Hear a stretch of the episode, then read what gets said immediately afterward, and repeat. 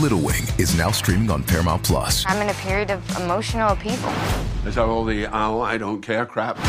A little adventure Where are you going? I'm gonna steal a bird from the Russian pigeon mafia. Let's do it.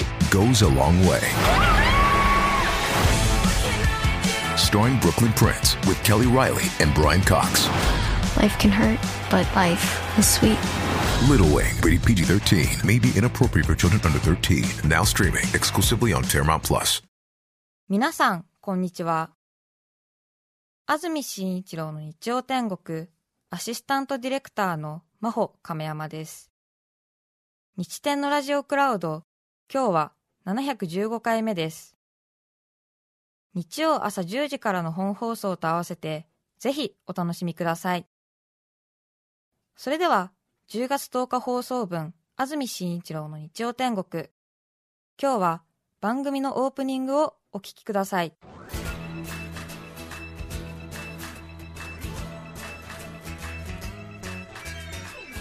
安住紳一郎の日曜天国。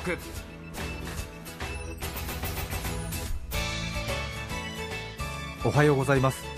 10月10日日曜日朝10時になりました。安住紳一郎です。おはようございます。中澤由美子です。皆さんはどんな日曜日の朝をお迎えでしょうか？さてスタジオのあります赤坂ですが重く雲が垂れ込めています。雨が降っててもおかしくないような空模様なんですが今のところ雨は降っていません。そして関東地方この後日中にかけて天気回復していく見込みです。沿岸部では雨の降っているところも現在あるようですが日中にかけて回復していきます。東京の降水確率午後は10%です。気温は昨日と同じくらいで9月下旬並み。予想最高気温東京、横浜、熊谷で27度。千葉、水戸、前橋で26度です。昨日も結構暑くなりましたよね。そうでしたよね。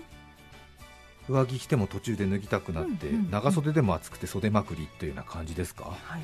今日もなんとなく半袖で着ている人が20%長袖で着ている人が60%上着まで着てしっかりしている人が20%くらいですか？そうですね。どうでしょうかね？近くの買い物なら半袖、どうかうな、ん、ちょっと大きめのデパートまで行くなら長袖。っうん、ていう感じでしょうね。そうですね。うん。デパート行くのに半袖っていうのはなかなかなチャレンジャーですよね。どうですか？そうですね、うん。もう10月ですからね。そうですよね。えーん。ちょっとファッション的には舐められますよね まあでもね、うん。ちょっとやっぱり汗かくとね大変ですからそうね。体温高いんだなっていう感じで、それから先週は上野のジャイアントパンダの双子の名前の発表がありました。これはその10月8日金曜日の出来事ですね。午後2時くらいに発表されまして夕方のニュースなどでたくさん報じられていましたがオスがシャオシャオメスがレイレイ漢字はシャオシャオの方は暁と書きましてシャオ。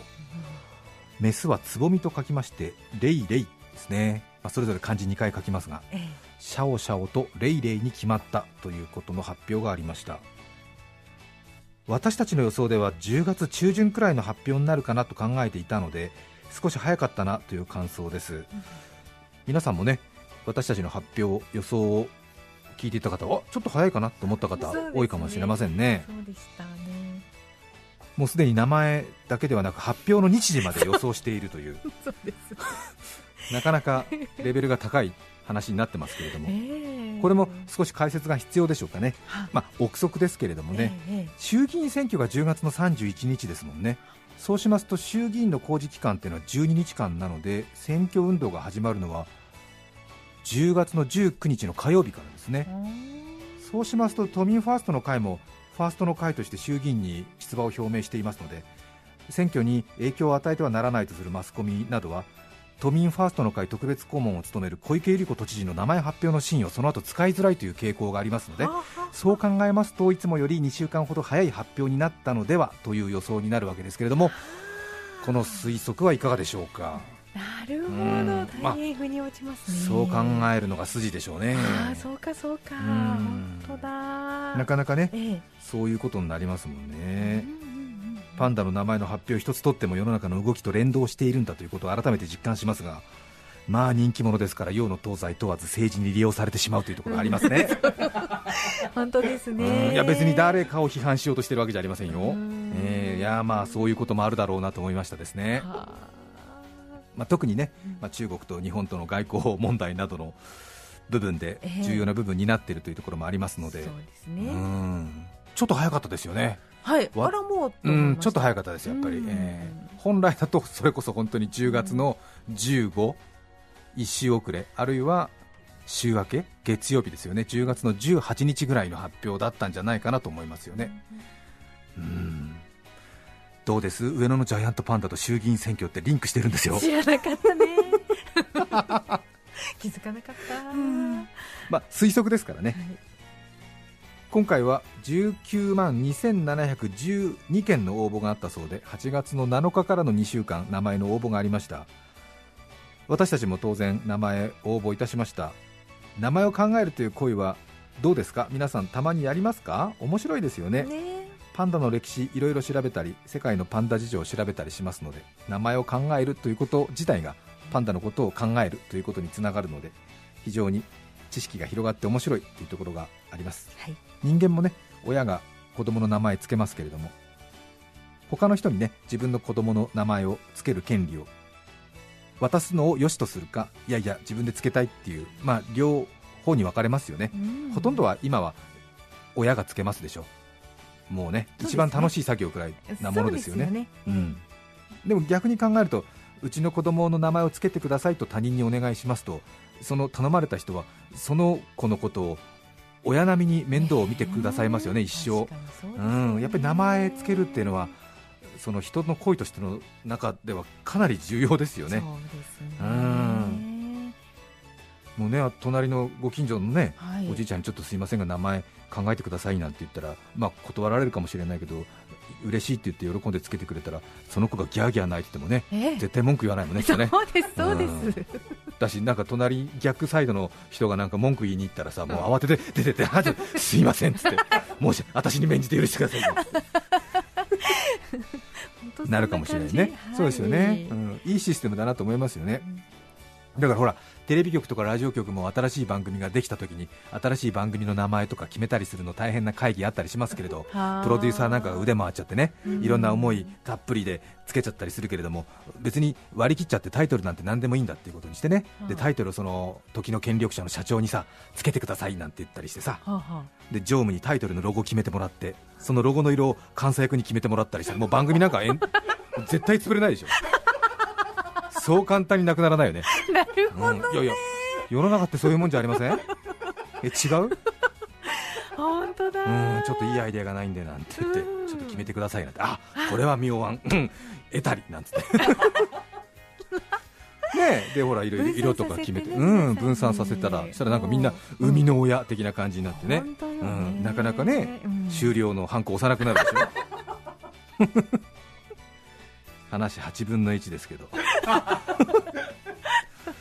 うん、名親名付け親という風習私は好きなんですけどね、うん。さて今回の上野のジャイアントパンダですが応募の多かったものが名前にそのままなるというわけではありませんで応募の多かった名前上位150点を対象に国内外のパンダと同じ名前がないかどうか他既存のキャラクター名などを除きオス5点メス6点名前を候補を選びそれを選考委員会で審議しその中から最も高い評価を得た名前を中国側に確認し、うん。最終的に東京都の小池都知事が名前を決定するというプロセスを経るわけですね。うーん。まあ何をか言わんやなかなかいろいろな人の思いがここに詰まるわけですけれども。先ほどの私の話がここで聞いてくるわけですよね、えーいろんな人の思いがここにぐっと入りますからね、えー最後まで面倒を見てくれるっていうことですよね。そうですね。うんそれで今回はオスが上位5点がシャオシャオ、ジュンジュン、ジャンジャン、ダイダイ、リョンリョン。その中からシャオシャオが決まったメスはレイレイ、ミョンミョン、ライライ、サイサイ、ウェイウェイ、ホンホンの中からレイレイが決まったということのようです。一方応募の多かった名前はそれぞれオスがレンレン、タンタン、ライライ。メスがメイメイ、レイレイ、リンリンの順に応募総数が多かったということです。うーん今回は予想難しかったでしょうね。ねオスのシャオシャオは482件の応募で選ばれてますので19万件中482件ですから支持率は0.2%切ってますんでなかなかうん細いところの候補が上まで上がっていったっていう感じですね。うんそうですね。うんメスのレイレイは7617件ありましたので支持率4%くらいありまして予想当てられる範囲くらいの応募総数があったんですけれども令和の令和3年の令和の令をイメージした人が多かったはずではい。今回は漢字表記なしでの応募だったのでレイレイどういう漢字になるかは後付けになるわけですが中国側との協議するときに日本の言語から取った名前は通らないだろうと深読みした人が多かった側面もあって今回はつぼみという漢字を霊と読まして霊霊になったんですが日本人はつぼみはやっぱり来と読みますしね。そうですよね。えー漢和辞典でも「レ」って読む例はありましても「霊」はやっぱり中国の読みですね。はあ。で中国の女性の名前につぼみと書いて霊と読む人が多いのでどちらかというと中国語に精通している人じゃないとつぼみつぼみで霊霊は出てこないんじゃないかなというね予想はありますし令和の令と重なるかもしれないからということで候補から外したっていう深読みした人が多いというような現象があるかもしれませんねつぼみはまだね。うーん。人名用漢字としても使えるようになったら2004年9月からということで名前に使う漢字としては日本では歴史が浅いということでそのイメージができなかった人が多いのではという私の感想戦ではありますが。うーん。どうでしょう。シャオシャオもねええ。どうしても暁のシャオはなかなか出てこなくてやっぱり笑う笑うのシャオシャオになりますんでシャオシャオバーガーのイメージがありますか？わらわら居酒屋なんていう感じになりますからね。うん。なかなかここ出てこなかったんじゃないかなと思います。はい。10年ほど前からジャイアントパンダの名前あって私たち取り組んでまいりまして今やパンダ好きの皆さん方にたくさん協力していただいて日本国内においては大げさではなくパンダ情報をかなり上位に位置している番組じゃないかなと自負しておりますが、はいことに精鋭13名パンダジャパンと呼んでいますが中国語をビジネスで使っているとかねね。世界の商標に精通あるいは動物園の名前募集にことごとく応募しているとかね、うん、神戸のパンダを週に2回は見に行っている。学校の先生とか声優をやっていますとか水彩画家ですとかデザイナーです。多種生成揃ってます。そうです。パンダジャパン2021その挑戦をお聞きください。赤ちゃんパンダの名前でも考えて現実逃避しますか？難しいですよね。あとはまたジェンダーフリーの時代になってますからね。あんまりオス感出さなくてもメス感出さなくてもっていうような意見もあったりするんなですよ。るほどですね。うん確かに確かに。パンダらしさ。もね今いいとこなんだけどね。お待たせしました。お名前どうぞ。あ、荒野のアボカドです。アボカドさんどうも。すみません、いいところをき電話しちゃって。いえいいんですよあの、小池都知事が記者会見で親しみやすい名前を考えてください。末永く愛される名前をと話されていましたが、見極めなければなりません。ゆききさん？はい。ゆききさんなんか政治家かなんかになった？あ、いや、岡山に比べて命名委員会の年齢層がちょっと高いかなと思われますね。なかなか突っ込んだ意見ですねはい。前は過去にあるという説の一点突破でいこうかなって思っています。何アガサ・クリスティ？どうしたの？もう本当前回和歌山の時私はその候補をガン無視していたので本当に反省したんですけれども、ガン無視はしないでください。で繰り返して「ん」で終わるのが2つくればなんかもうそれで自動的にペア感が出ますもんね。そうですよね子供とかにあの小さいっていう字を結構つけるので、うんと思ったんですけど、ちょっと凝り切ってなるかな。そうだね上の小力になっちゃうね田中さんどうですかお仕事は？仕事は、まあ、相変わらずな感じで、はい、分散収録をしております。夫婦ファーファーですか？夫婦ファーファーで息が途中足りなくなりそうな感じありますよね。今日は上野動物公園に来ています。双子の赤ちゃんパンダ。夫婦とファーファーヤマトと忍っていうもう純和風な感じ。いいね。素敵。娘さんいくつになったの？はい。8歳。小学校3年生？2年2年生フランス語風に覚えると楽だよ。七波五十六白七十二？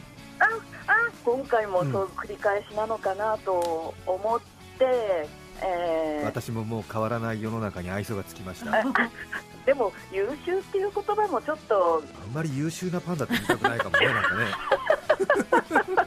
まあ、この先お二人にスキャンダルがないとは言い切れないので。やめなさい「と「ん」の間に何かを入れて9文字以内っていうのを、うん。社員社員か。社員社員。いや今なんかちょっとビビッときちゃったよスナックで話してるみたいになってきたからそろそろお別れだわ。これしかないんじゃないかなっていうのがイェイイェイとウォーウォーです。コアラちゃんの悪い癖出てるよ。明日る。本の未来はイェイイェイウォーウォーっていう。いモーニング娘。だよはいそれは。それで。懐かしい。はい。中国にヨーヨーがうん。2020年の時点で12歳になったっていう記事を。えらい詳しいねそれ。ネットで見つけたの 商標が OK ではい。パンダともかぶってなくってピンにあってはい。日本人として違和感がないって逆に言うとそこくらいしか残ってないっていう。超有名進学校の受験みたいな感じになって もう消去法的にこの答えしかないみたいな。散骨イラストレーターさんの予想までしてるんでしょ？私は令和白黒餅言いそう。こっちの予想の方が楽しくなっちゃって。そうそう。ですねやっぱりあの斜め上どころじゃなかったですね。本当です、ふと思ったんですけど安住さんめちゃくちゃやっぱりお電話でも声通りますよね。なんか。すごいなんか気持ちよくさせてくれるからずっと喋りたい。そんなに俺を乗せてくれるスタッフも今いないよ赤坂には。花々でファーファーって両方とも伸ばしたら商標クリアできるね。あれ？これいけるかもね。いっちゃうかも。関東で何かお困りごとございましたら何なりと申し付けてください。はい心強いです。最近は近所の野良猫とかに名前つけてないんですか？ちょっと近所の野良猫が見当たらなくなってしまって ちょっと松任谷由実さんに声似てるって言われません？えー、言われたことないです。電話だからだと思います。電話だからですよね。ええ。ちょっとユーミンの歌練習しといてください。また負け惜しみを言わなきゃいけない。あのー散骨さんに限っては、はい。もう具体的に候補の名前言っても、はい。数勢に影響を与えませんから言ってください。えー、パッケより残った。これはオスのパンダですか？はい。メスは？うっちゃりあんこ。私9文字じゃなきゃいけないぐらいに思ってたんですけど違かったんですよね。だから繰り返しの人は全滅だと思ってちょっと笑ってたんですけど。散骨イラストレーターさんがなんて名前で応募するか当てるっていうプロジェクトがスタートしてるんですよ。今回ははい。令和白黒餅で来るんじゃないかって予想されてましたよ令和とかちょっと苦手なんでね。東京姫だるま名前としてはすごく評価されてます。誰にですか？ワクチン接種で、えっと、ちょっと高熱が出てその時に考えて送っちゃったんです。もう家に帰ろうと思って帰って、ええ枕元で送りました。何何度出たんですか？38度6分。ああそんな感じが伝わります。じゃあしっかり抗体も作ってくださいそれでは皆様お待ちかねの名前を発表します。まず、オスの名前の方からですが、えーシャオシャオ。メスの方はレイレイであります。パンダジャパン全滅です パンダジャパン13人私と中澤含め15人予想誰一人当てられませんでした恥ずかしい。乾杯です。パンダジャパン取りまとめ役として私も責任を感じています。メンバーの皆さんに申し訳ない気持ちでいっぱいです。ごめんなさい。私の力が足りませんでした。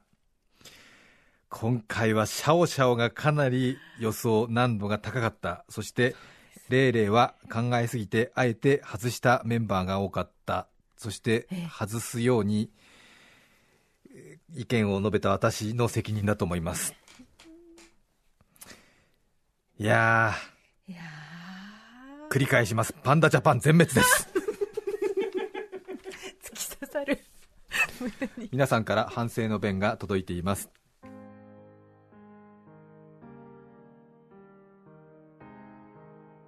パンダジャパンアリオリハベリさん。悔しいを通り越しちょっと拗ねています口がとんがっています。中国語の発音で漢字がつけられることを念頭に日中時点で日中時点をめくり続けああでもないこうでもないと考えた自信作だったのに最終候補に残った名前も予想外のものが多くニューウェーブが来たことをひしと感じました。ひとしきりすね終わったらまたアンテナを立てて出直します。次もまた必ず皆様の役に立てる活動を志します。28歳。頼もしいですね。ありがとうございます。パンダジャパンモーリーです。頭の中で飛行機雲がエンドレスで流れ続けています。私の結果もさることながらもしかしてパンダジャパン0勝かと動悸と吐き気がしています。私は連連ヨーヨーで応募しましたが残念な結果になりました。本当に申し訳ありません。シャオシャオは私の調べた限りでは咲く、笑うという漢字を当てることができメスの候補として挙げていたのですが姉のシャンシャンと音が似ているし応募数も少ないだろうと考え初期の段階で候補から外していました。レイレイは令和生まれのパンダであることから応募数が上位になるとは考えました。でもいい感じがなくて候補から外していました。最終候補のオス5つメス6つの名前を見ると過去に候補となったことがない目新しい名前ばかりで血の気が引きました。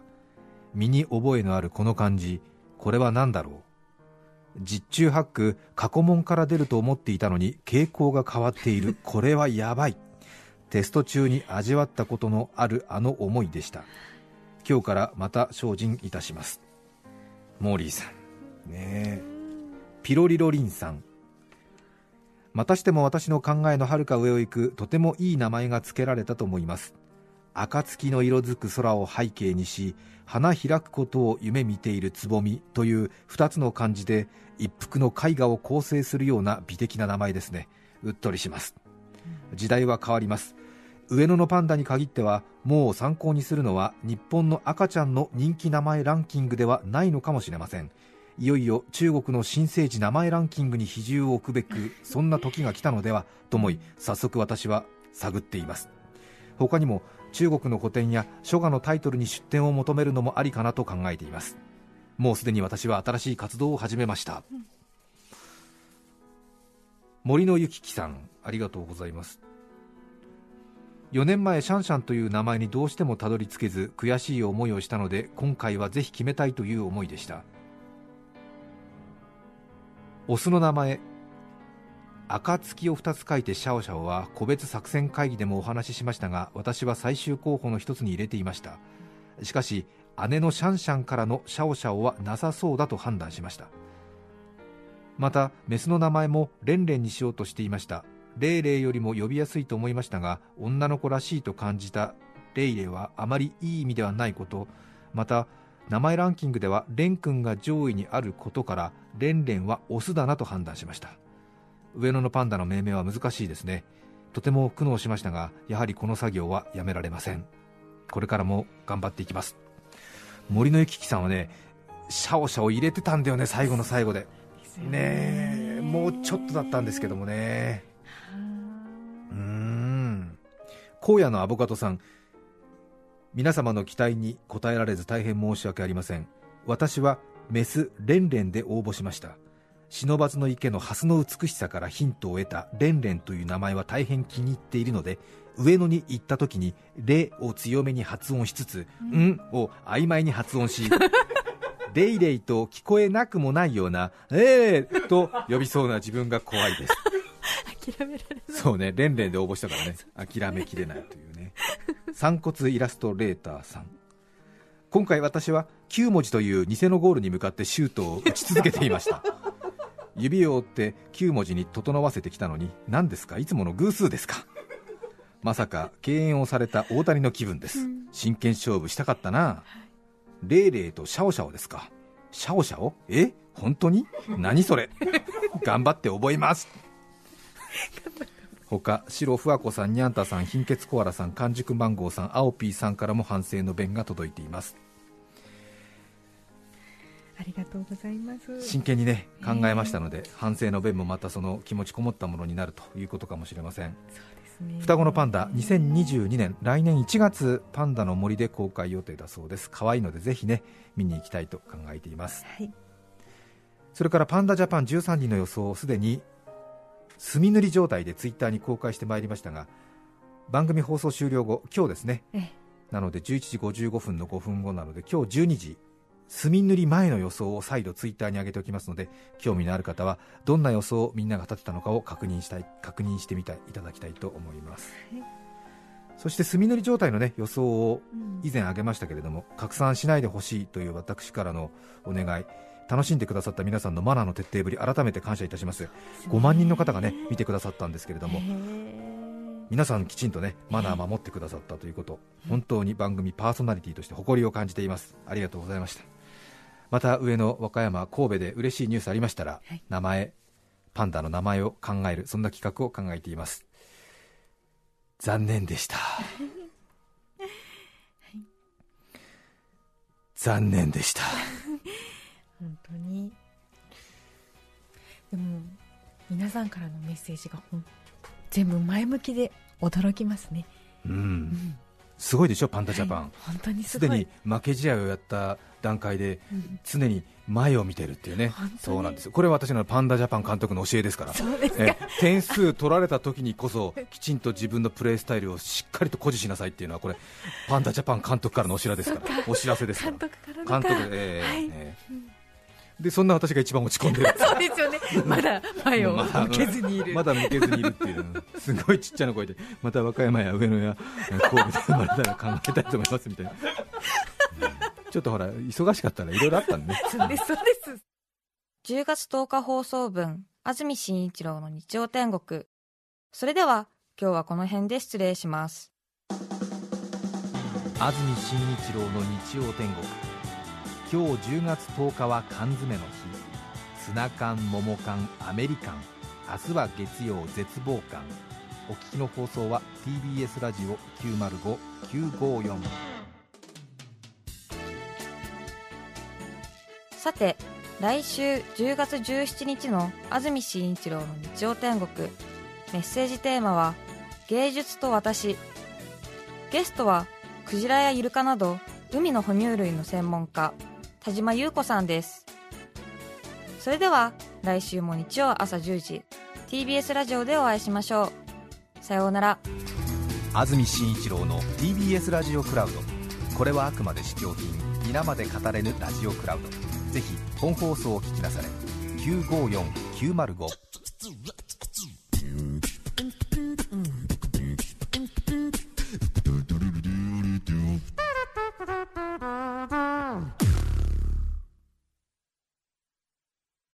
TBS ワシントン支局の樫本照之と涌井文明です。ポッドキャスト番組「週刊アメリカ大統領選2024」では大統領選の最新の情勢やニュースを深掘り。